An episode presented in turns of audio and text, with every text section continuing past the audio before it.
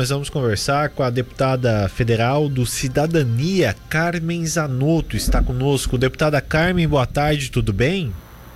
Boa tarde, boa tarde, Marcos, boa tarde a todos que estamos acompanhando através do Jornal Rádio Cidade. Bom, deputada, aprovado já no Senado e agora na Câmara dos Deputados a questão do impacto do piso da enfermagem para os cofres públicos, né? Há uma grande discussão sobre isso, né, deputado? Inclusive, vocês fazendo um trabalho muito bom na Câmara dos Deputados para avaliar esse impacto e trazer esse reajuste a uma classe que vem trabalhando muito nos últimos anos, né?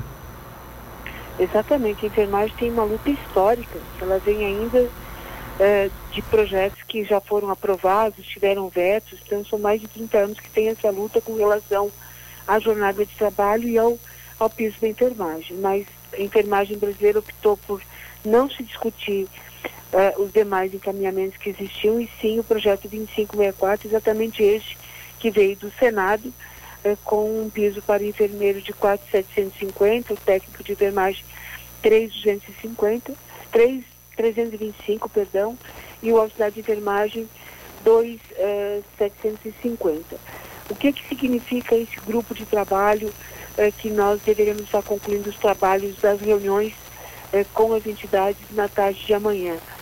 É um compromisso que nós assumimos com o presidente da Câmara, porque os impactos apresentados estavam variando de 15 bilhões ano até 40 bilhões e nós precisamos ter dados concretos de qual será o impacto financeiro para a esfera do governo federal, os governos estaduais, governos municipais, os hospitais filantrópicos, eh, prestadores de serviço, que é a grande rede de hospitais que atendem o SUS, por exemplo, no estado eh, de Santa Catarina. Em Tubarão nós temos o Hospital Nossa Senhora da Conceição, que é um grande hospital de referência na alta complexidade, inclusive para o sul do país. Então, nós além de termos que fechar o quantitativo de profissionais, quais são os segmentos que eles trabalham, qual é o impacto financeiro para cada um desses segmentos, o público, o filantrópico, o privado e apontar recursos para fazer frente, porque a enfermagem merece, precisa e a gente precisa só ajustar isso para poder entregar para o presidente e depois os encaminhamentos para aprovação.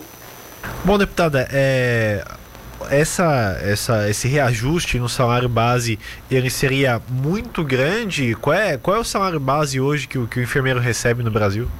É, depende é, de região para região. Por exemplo, entre o auxiliar e o técnico de enfermagem não passam de dois salários mínimos. Já enfermeiros também têm uma variação muito grande. Por exemplo, para alguns municípios do nosso estado, é, esse valor de 4,750 já está sendo coberto hoje pelos municípios, ou seja, já é o piso dos municípios, mas não é a realidade brasileira. É, Para a gente ter ideia, nós chegamos aí a ter praticamente 85% dos técnicos de enfermagem do país que, se aprovado, que deve ser aprovado, estamos trabalhando para isso, serão contemplados é, neste reajuste de, e nessa definição de piso salarial. Bom, é, aprovado pela Câmara dos Deputados, qual é o trâmite? Só o, o, o presidente sancionar, deputada? Se for mantido, se for mantido o texto da forma com que veio do Senado, é a sanção presidencial. Agora, por que, que nós temos que trabalhar com os impactos? Porque a gente precisa ter segurança no levar para o plenário que ele será aprovado, porque, é, por exemplo, se não tivermos recursos para fazer frente com os hospitais, a gente pode ter dificuldade de aprovar no plenário. Os secretários municipais, não os do sul do país, porque o impacto no sul do país é menor, mas de algumas regiões eles já estão no limite da lei de responsabilidade fiscal. Então nós não podemos correr o risco de aprovar também e ter veto. Por isso, deste trabalho do GT e do trabalho, por exemplo, nós estamos trabalhando também para a desoneração da folha eh, do setor privado na área da saúde. Como tem a desoneração da folha para a indústria de calçados, a indústria de roupas, né? a indústria têxtil, eh, por que não a saúde, que é um dos segmentos que a inflação sempre é muito maior do que a inflação normal.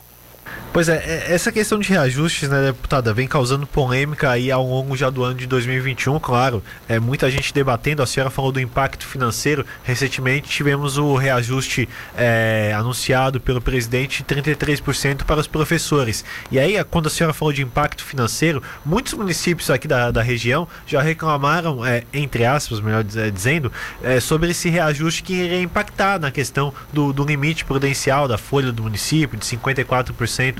Então, é, é essa questão que vai ser debatida por vocês?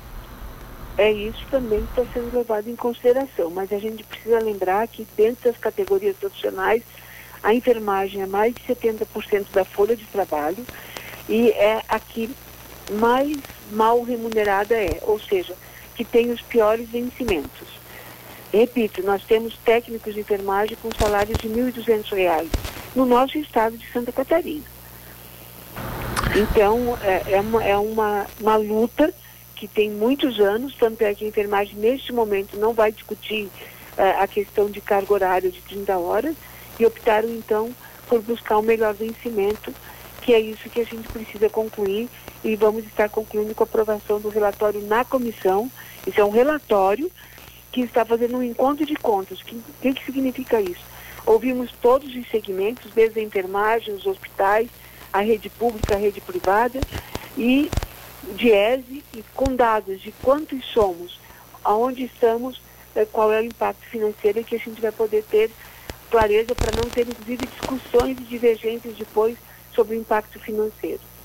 Bom, deputada, a última aqui é esse reajuste, caso vier a ser aprovado pelos trâmites de Congresso, sancionado pelo é, presidente da República, seria retroativo a janeiro de 2022 ou só depois de, não, de aprovado? Não, não, só depois de aprovado. O texto ele fala a partir da aprovação. Sim, perfeito. Então, deputada Carmen, muito obrigado ah? pelas suas explicações aqui para a gente na Rádio Cidade. Uma boa abraço, tarde. Um abraço a todos e que tenhamos uma santa e abençoada semana.